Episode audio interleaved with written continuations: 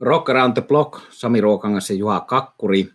Otetaan uutisia tähän aurinko lisääntyy ja valo täyttää taivaan ja maan ja mennään kohti kevättä, niin otetaan tähän tulevia julkaisuja, uutisia ja sitten tuttuun tapaan se, mitä olen kuunnellut viime aikoina osio.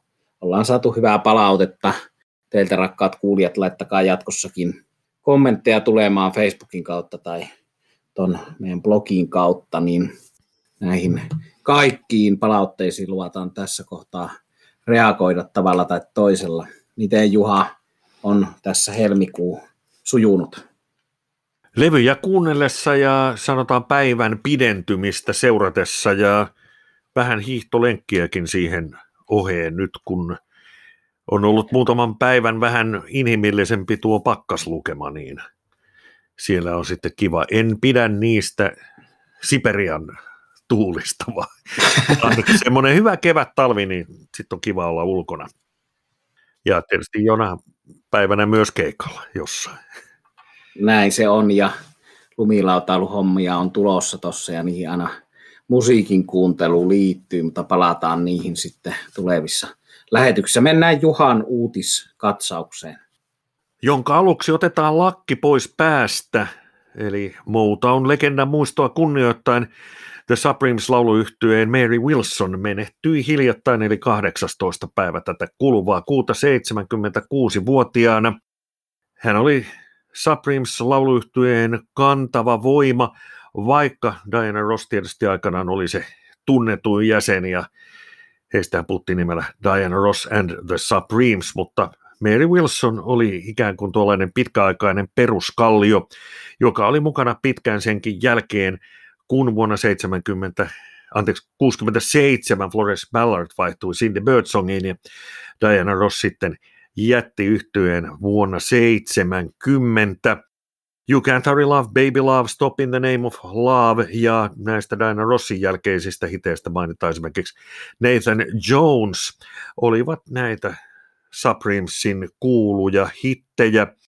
Tosiaan 76-vuotiaana menehtyi Mary Wilson. Hän oli syntynyt 6. maaliskuuta vuonna 1944 Greenvillessä Tennesseein osavaltiossa.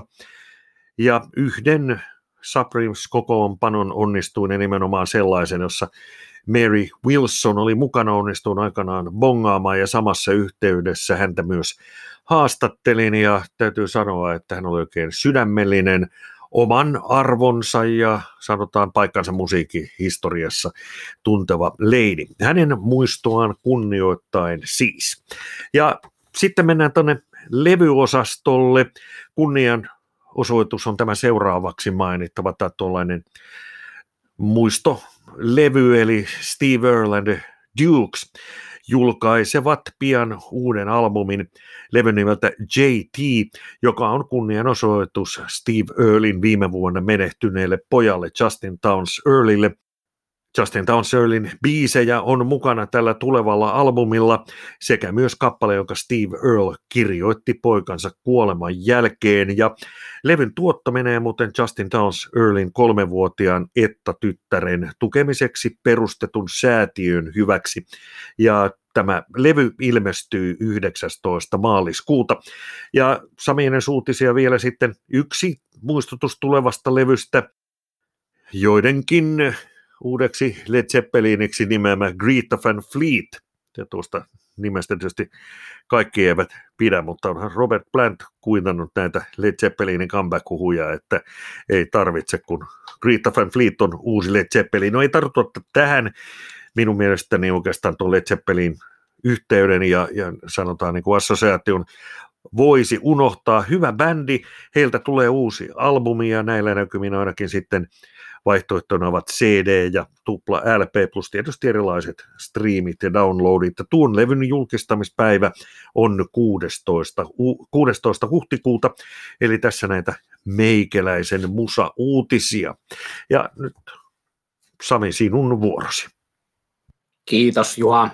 Otan kiinni sen verran tuosta Mary Wilsonista, että tosiaan sama juttu kuin Juhalla, että sellaisen Supremesin onnistuin näkemään kerran, missä hän lauloi. Ja sitten onnistuin vuonna 2014 näkemään Kööpenhaminassa Bill Wyman Rhythm Kingsin, eli nyt tulee se jakson ensimmäinen Rolling Stones-yhteys, eli Bill Wymanin Rhythm Kings bändin, jossa päävokalistina oli Mary Wilson. Ja siinä oli kyllä hieno keikka, terveisiä vaan Tiialle ja Stikulle ja Anulle ja kumppaneille, kenen kanssa siellä köpiksessä pyörittiin. Ja siinä oli merkille pantavaa siinä jutussa se, että kuinka erikoisen hieno oli Bill Wymanin ja Mary Wilsonin välinen yhteinen kemia siinä esiintymisessä. Eli ehkä siitä voisi vetää semmoisiakin johtopäätöksiä, että he ovat hyviä ystäviä tai ehkä joskus olet enemmän kuin ystäviä, mutta kivaanlaista kemiaa heidän välillään siinä oli ja kipinöintiä ja mahtavaa keikka. Ja sillä samalla Kööpenhaminassa oleskelulla kävi niin, että näin George Famin keikalla Jatsklubilla, ja siinähän on tietysti yhteys tähän Bill Wymaniin se, että myös George Fame on esiintynyt Rhythm Kingsin solistina pitkään. Eli samalla reissulla monta tällaista yhteyttä, ja George Fame, hieno artisti ja yksi niitä meikäläisen lapsuuden kotitaloudesta vanhemmiltani ensimmäisiä levyjä.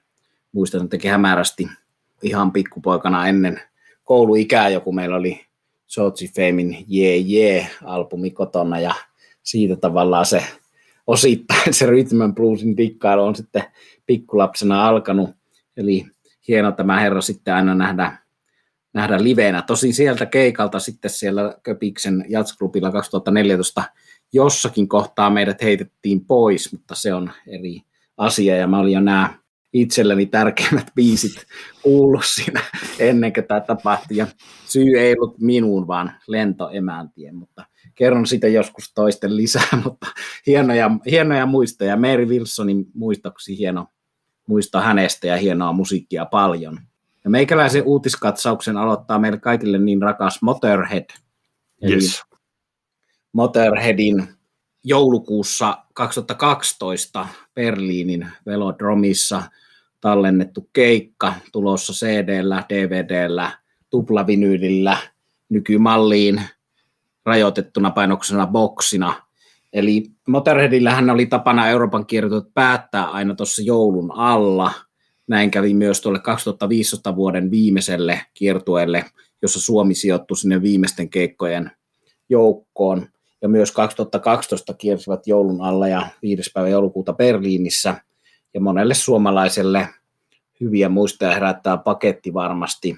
No nyt on jo somessa keretty kritisoida, että minkä takia aina lisää live-tallenteita Lemin ja Phil Campbellin ja Mickey Dean kokoonpanolta, mutta näkisin asian näin, että jos kerran hyvä tasoinen tallenne on sekä äänellä että kuvalla, niin ehdottomasti julkaisuun vaan, koska 2012 Motorhead oli vielä suhteellisen hyvässä kunnossa, vaikka sairastelua oli jo tuossa suurella mestarilla lemmyllä, mutta odotetaan innolla huhtikuussa julkaistavaa Live in Berlin boksia.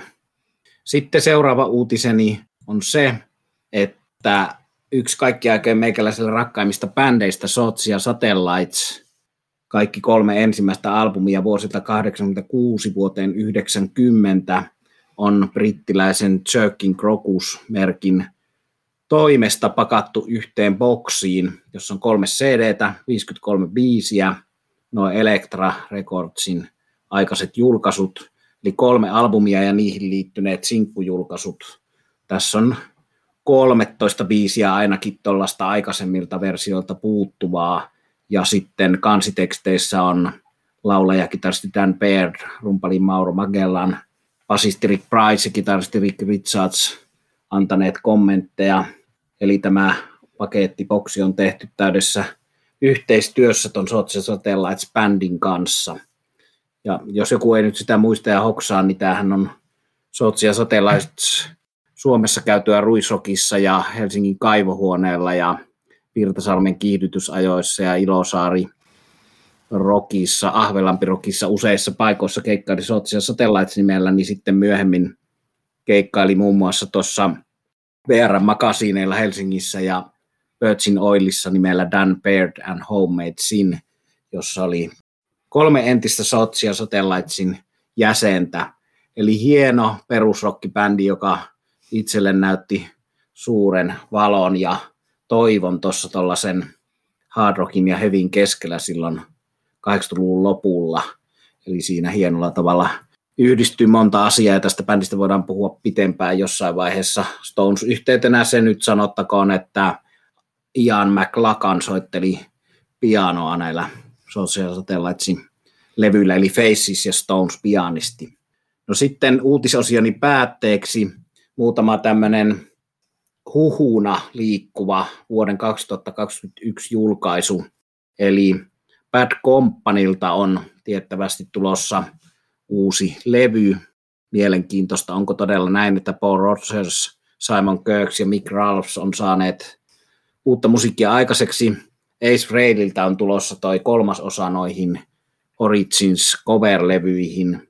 Billy Gibbons jatkaa soolotuotantoaan, eli sieltä on tulossa jälleen soololevy Billy Gibbonsilta, mutta myös levy Setset Topilta. Näin on kovasti netissä tarinaa sellaisesta liikkeellä, että tänä vuonna saataisiin vielä sekä Billy Gibbonsin soul-levy että Setset Topin oma levy. No sitten Scorpionsilta on tulossa levy Styksiltä, Wolfgang Van Halenilta, no siitä on jo esimakua saatu. Lemmy Kilmisterin, tuohon Motorheadin liittyen kesken jäänyt soololevy olisi tuotettu loppuun saakka. No sitten Jerry Lee Lewis ja aina pitkään puhuttu Guns N' Roses, joko tulisi studiojulkaisu, se nähtäväksi jää. Myös Kinksin paluuta on useita vuosia povattu ja veivattu, ja joulun aikaan oli Kinksin Davisin veljekset yhdessä oluella ulkona Lontoossa, niin siitä levisi kuvia, ja joita väärin tulkittiin osittain niin, että he olisivat studiossa. He eivät olleet studiossa, vaan oluella joulun vietossa siinä. Mutta nähtäväksi jää, toteutuuko tosissaan Kinksin paluu ja levy tänä vuonna. Mutta tämmöisiä huhuja näihin päätän ja siirrän puheenvuoron veli Juhalle ja aiheena siis tuttuun tapaan, mitä olen kuunnellut viime aikoina. Foo Fightersia olen kuunnellut, mutta ennen sitä tuli mieleen, että tästähän voisi laittaa tällaisen leikkimielisen vedonlyönnin pystyyn siitä, että kummalta se uusi albumi nyt ensin tulee, Kinksiltä vai Guns N' Rosesilta. Aika näyttää, kuinka käy vai käykö kuinkaan. Pari juttuun tartun vielä mainitsit Jerry Lee Lewisin, niin legendalta kuuleman mukaan oli se tulossa gospel-albumi.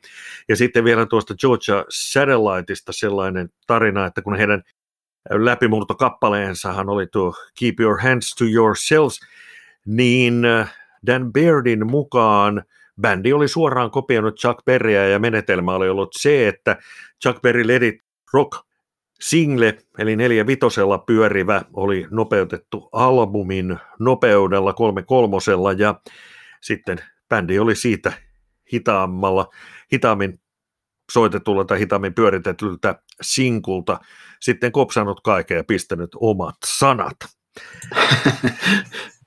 että mielenkiintoista tietysti sinänsä ja mulla on sellainen käsitys, että Chuck Berryä on jo aikaisemminkin saanut aika surutta lainata, koska jossain tällaisessa oikeudenkäännöstä vastaavassa oli tietysti Chuck Berry harmiksi päätetty, että hänen tapansa soittaa on itse asiassa musiikkityyli.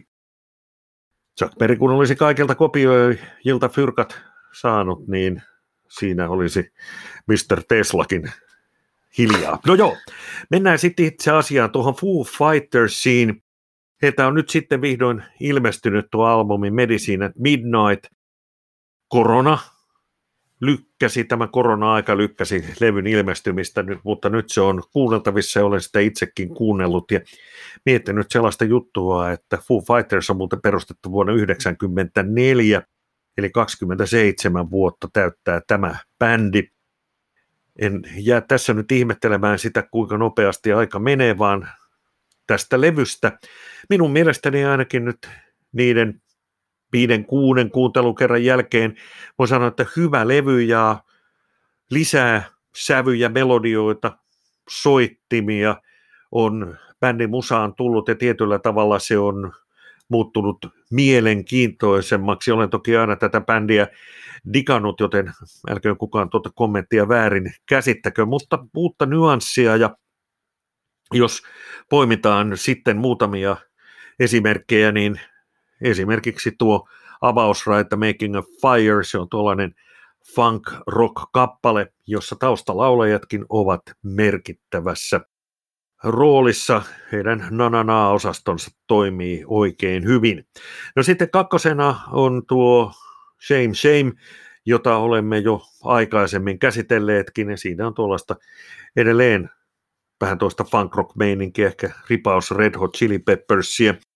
Sitten poimin raidan Waiting on a War. Se on akustinen, melodinen biisi, jossa on jouset taustalla ja tuosta kappaleesta David Grohl on kertonut, että kun hän oli lapsi, niin hän pelkäsi eniten sotaa ja tässä hän sitten ikään kuin tuo sitten esille tai ikään kuin kysyy sitten muilta lapsilta, että ovatko he pelänneet sotaa. Tämän kommentin olen poiminut Spotifysta. Sieltä löytyy erittäin mielenkiintoinen tuollainen puolesta minuutista minuuttiin pitkiä klippejä sisältävä Medicine at Midnight Track Commentary, jossa bändin jäsenet lyhyesti kommentoivat näitä levyn biisejä, eli kaikki käydään läpi. Suosittelen sitä ehdottomasti, se avaa ihan uusia juttuja ja paljon esimerkiksi juuri rumputyöskentelystä ja tämän tyyppisistä asioista aukeaa uusia juttuja. Sitten nimikappale Medicine at Midnight, sitä voisi kuvailla tuollaisena kuulina klubibiisinä ja nimenomaan nyt tuollaisena niin kuin Studio 5 henkisenä diskona tai sellaisissa soivana. Tuosta kappaleesta minulle tulee hyvin paljon mieleen David Bowen Let's Dance albumi ja se soundi maailma ja tuolla kappaleella, tämänkin olen oppinut, kun olen kuunnellut sieltä sen, tai ne viisi kommentit, että niin sanottu click track on jätetty tuohon. Click track on studiossa ja usein myös keikoilla käytetty rumpalin apu, tietty tuollainen metronomi, digitaalinen sellainen, antaa rumpalille biitin ja, ja kun tässä Foo Fightersin tapauksessa sitten ei ollut kysymys ihan sellaisesta perinteisestä click clock, click clock, vaan vähän sanotaan niin kuin monipuolisemmasta toteutuksesta, niin bändi oli sitten tehnyt sen päätöksen, että tuo click track sinne jää. Se oli taltioitunut ja kun he olivat kuunnelleet version ilman tuota click trackia, niin olivat sitten tulleet siihen tulokseen, että biisi on kyllä sen kanssa paljon parempi. Ja pari poimintaa vielä, Chasing Birds, siinä liikutaan, sanotaan, edelleen tulee mieleen Bowen jutut, mutta ehkä enemmän ne Berliinin jutut ja toisaalta sitten Beatlesin psykedeelliset jutut, todella makee biisi tuokin. Olen tässä nyt luetellut erilaisia yhtyeitä ja tyylejä, jotka mieleeni näistä Foo Fightersin uuden levyn kappaleista tulevat, mutta haluan nyt ehdottomasti painottaa, että Foo Fightersia hän tämä ehdottomasti on uusilla mausteilla, josta ainakin minä pidän. Ja poimitaan vielä yksi raita päätösbiisi Love Dies Young. Se on tuollainen melodinen rock-biisi, jossa on tempo aika lailla ja Tämä on sitten kuulemma mukaan David Grohlin oma suosikkikappale tältä levyltä. Eli albumi, jota olen kuunnellut josta pidän Foo Fightersin uutukainen Medicine at Midnight. Ja tsekatkaa myös Spotifysta tuo Medicine at Midnight Track Commentary, niin saatte sitten vielä ikään kuin lisää taustatietoa ja tiettyjä juttuja näistä biiseistä aukeaa paremmin kuin tuon kuuntelee. Eli Foo Fightersia olen kuunnellut ja Sami, mitä sinä olet kuunnellut? Foo Fightersia en ole vielä kuunnellut, se on tuossa kuuntelulistalla, ja minulla on toistaiseksi mieluisin Foo Fightersin teos tämä Fasting Light, ja huomasin kauhukseni tuossa, että senkin ilmestymisestä tulee kohta kymmenen vuotta täyteen, kun Juha tuossa mainitsi, että bändin perustamisajankohdasta on kohta 30 vuotta, niin tästä meikäläisen suosikkilevystä on yllättäen vierähtänyt jo Foo Fightersin Wasting Lightin julkaisusta kohta 10 vuotta. Huhtikuussa tulee se täyteen, mutta toki täytyy uusi levy kuunnella ja se kuuluu ikään kuin yleissivistykseen. No, meikäläinen vastaa tässä nyt kuulijapalautteeseen, eli olen maininnut muutamassa lähetyksessä sen, että UFOn, englantilaisen UFOn, Strangers in the Night klassikkolivestä on tehty tämmöinen 8 CDn boksiversio, joka tuossa viime syksynä ilmestyi. Viime jaksossakin mainitsin sen tuossa Michael Senkerin yhteydessä lyhyesti tämän boksin, niin nyt sitten kun pyydettiin, että voitko kertoa sitä vähän lisää, onko se hyvä, onko se hankkimisen arvoinen, niin kerron kuunnelleeni tätä UFOn vuonna 1979 alkuvuodesta julkaistua Strangers in the Night-levyä. Eli boksi sisältää ton alkuperäisen live-tuplan kahdella levyllä, CD 1 ja 2, ja sitten CD 3 8 sisältää vuonna 78, tarkemmin sanottuna lokakuussa 78 tallennettuja keikkoja kokonaisuudessaan. Ja alkuperäisen levyn biisilista poikkeaa tuosta oikeasta todellisesta settilistasta niin, että biisit ovat eri järjestyksessä ja siellä on kolme kappaletta soitettu tuossa lokakuussa 78, jota ei ole tälle alkuperäiselle Strangers in the Nightille otettu mukaan syystä tai toisesta. Jossakin myöhemmissä laajennetussa painoksissa ne on olleet mukana, nämä puuttuvat biisit, mutta nyt sitten saadaan kaikki keikat. Ja vertailu tietysti on sikäli antoisaa, että kun tämänkin live-levyn, niin kuin monen muunkin, esimerkiksi Tin Lisin Live and Dangerousin, joka tämän UFOn Strangers in the Nightin rinnalla sijoittuu sinne kaikkien aikojen arvostetuimpien live-albumien listoille korkealle, niin puhutaan aina siitä, että paljonko tässä on oikeasti liveä paljonko tässä on studiossa tehtyä. Ja tiettävästi soundcheckeissa näitä on osittain äänitelty. Ja tuottaja Ron Nevison, joka tässä on kansivihkoon haastateltu tässä uudessa boksissa, niin on puhunut paljon sitä, että jälkiäänityksiä piti tehdä. Ja suuressa osassa 70-80-luvun live-levyistä näitä jälkiäänityksiä tosiaankin on tehty, eikä siinä ole sinällään mitään ihmeellistä, mutta nyt sitten tämä uusi Strangers in the Night boxi mahdollistaa sen, että voi verrata tätä lopullista live-levyä keikkoihin, joihin mitään fiksailuja ei ole tehty, ja ero on sangen pieni. Sama on havaittu tuon Tin Lizzy Live and Dangerousin kohdalla sillä tavoin, että sieltä samalta ajalta on ilmestynyt Still Dangerous-niminen live-levy, joka on fiksailematon ja lopputulos on se, että aika lähellä ollaan sitä todellisuutta, eli näillä jälkitöillä on sitten pyritty saavuttamaan se todellisuutta vastaava lopputulos, mikä on tietysti ihan loogista ja hyvä niin. No mitä vielä muuta tässä sitten huomion arvosta tässä UFOn boksissa? Moni nämä omistaa jo ennestään, eli tietysti tämä nyt on levy, joka kuuluu rock hyllyyn siinä mielessä, että lainatakseni tuota, Juhan ja minun kollegaa Amerikasta, eli radiopersona Edith Rankia, joka myös tuommoisia talk show-ohjelmia vetää, niin hänelle tämä UFOn Stranges in the Night on paitsi maailman paras live-levy, niin maailman paras levy kaikista levyistä, mitä missään mu- musiikilajeissa on äänitetty. Ja hän tietysti ehkä osittain sanoo näin siksi, että tämä levy saisi enemmän huomiota, tämä bändi saisi enemmän huomiota mutta huomattavan hyvä levy, jota esimerkiksi Pearl Jamin ja Guns N' Rosesin jäsenet ovat toistamiseen kehuneet, mutta siis tosiaan tässä sitten aika lailla samat biisit toistuu, kun ne on perättäisinä iltoina äänitetty 78, mutta sanoisin nyt useamman kuuntelun perusteella, että näissä on täysin erilainen tunnelma, erilaiset meiningit näissä keikoissa. Eli jos on kaltaiseni UFO-fani tai asian paneutunut, niin uskallan suositella tätä hankintaa. Ja Juhan kanssa, kun ollaan sitä osasta musiikiharrastajista, jotka on käynyt samaa bändiä katsomassa useita kertoja, useita kertoja samalla kiertueella, niin mehän voimme todistaa sen, että monesti se illan ja seuraavan illan ero on sangen suuri, vaikka biisit samat olisivatkin. Eli tietysti bändi kommunikoi sen kyseisenkin illan yleisön kanssa ja bändin keskinäinen kemia on sinä iltana erilainen. UFOn tapauksessa päihteet ovat olleet erilaisia tässä.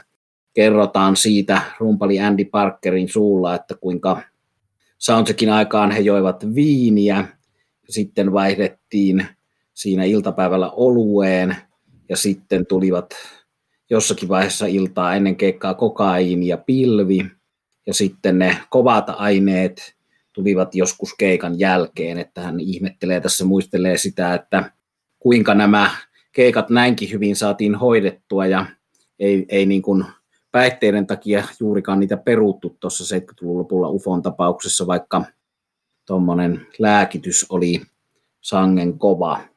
Ja siitä on tietysti ollut sitten monenlaisia seurauksia tämän bändin kohdalla.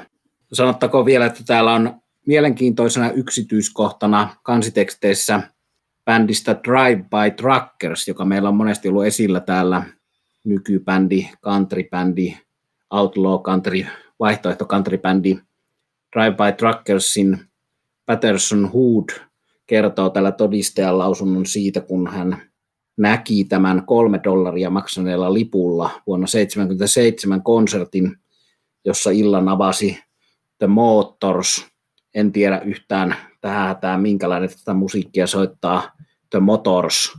Täytyisi googlettaa, mutta se on häipynyt meikäläisen muistista semmoinen bändi, mutta se oli lämpäri ja sitten The Motorsin jälkeen esiintyi UFO ja sen jälkeen esiintyi ACDC kolmen dollarin lipulla, eli kova setti vuonna 1977, ja Drive by Truckersin Patterson Hoodin äiti oli sitten, anteeksi mummo oli sitten odottanut tämän keikan ajan ja lukenut kirjaa ja siellä sitten odotellut, että tämä lapsenlapsi tulee keikalta, keikalta takaisin. Ja Patterson Hood kertoo tässä myös, että hän menee hautaan vannoen, että sinä iltana UFO oli kovempi kuin ACDC, mikä on tietysti kova lausunto, kun ACDCkin on ollut 77 kovassa vedossa, mutta nämä ovat näitä näkemysasioita ja hän perustelee sitä sillä, että kaikki tämä esiintyminen, bändin liikkeet, se tapa, jolla laulaja Phil Mock heilutti,